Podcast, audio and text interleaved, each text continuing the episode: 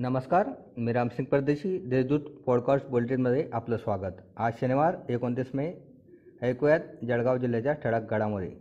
कोरोनाच्या पार्श्वभूमीवर कडक निर्बंध लागू करण्यात आले आहे. मात्र निर्बंधातही नियमांचे उल्लंघन करणाऱ्यांवर मनपा प्रशासनाकडून कारवाईची मोहीम सुरू आहे.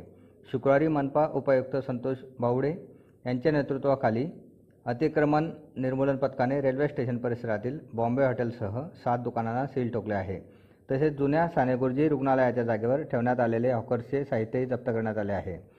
वाघूर पंपिंग स्टेशनमध्ये पाचशे हॉर्स पॉवरचे नवीन पंप मोटार बसवण्यासह विद्युत सबस्टेशन दुरुस्तीचे काम हाती घेण्यात आले आहे.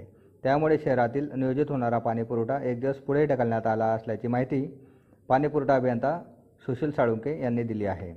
बेचार घोटाळ्याप्रकरणी पुणे येथे दाखल गुन्ह्यात अटक करण्यात आलेल्या संशयित सुरेश जवर याच्या जामीन अर्जावर मुंबई उच्च न्यायालयाच्या न्यायमूर्ती एन डब्ल्यू सांबरे यांच्या खंडपीठात शुक्रवारी कामकाज झाले. दरम्यान न्यायालयाने अटी शर्तीवर सुरेश जवळचा जामीन मंजूर केला आहे.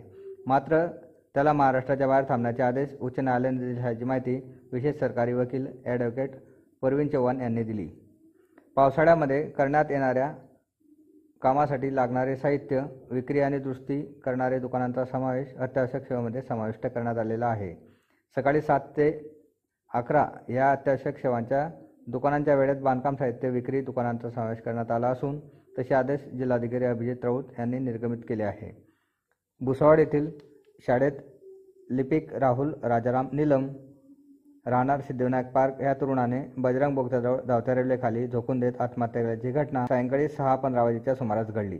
मयताच्या खेळात सापडलेल्या कागदपत्रांसह मोबाईलवरून त्याची ओळख पटली. या प्रकरणी रात्री उशिरापर्यंत लोहमार्ग पोलिसात घटनेची नोंद करण्याचे काम सुरू होते.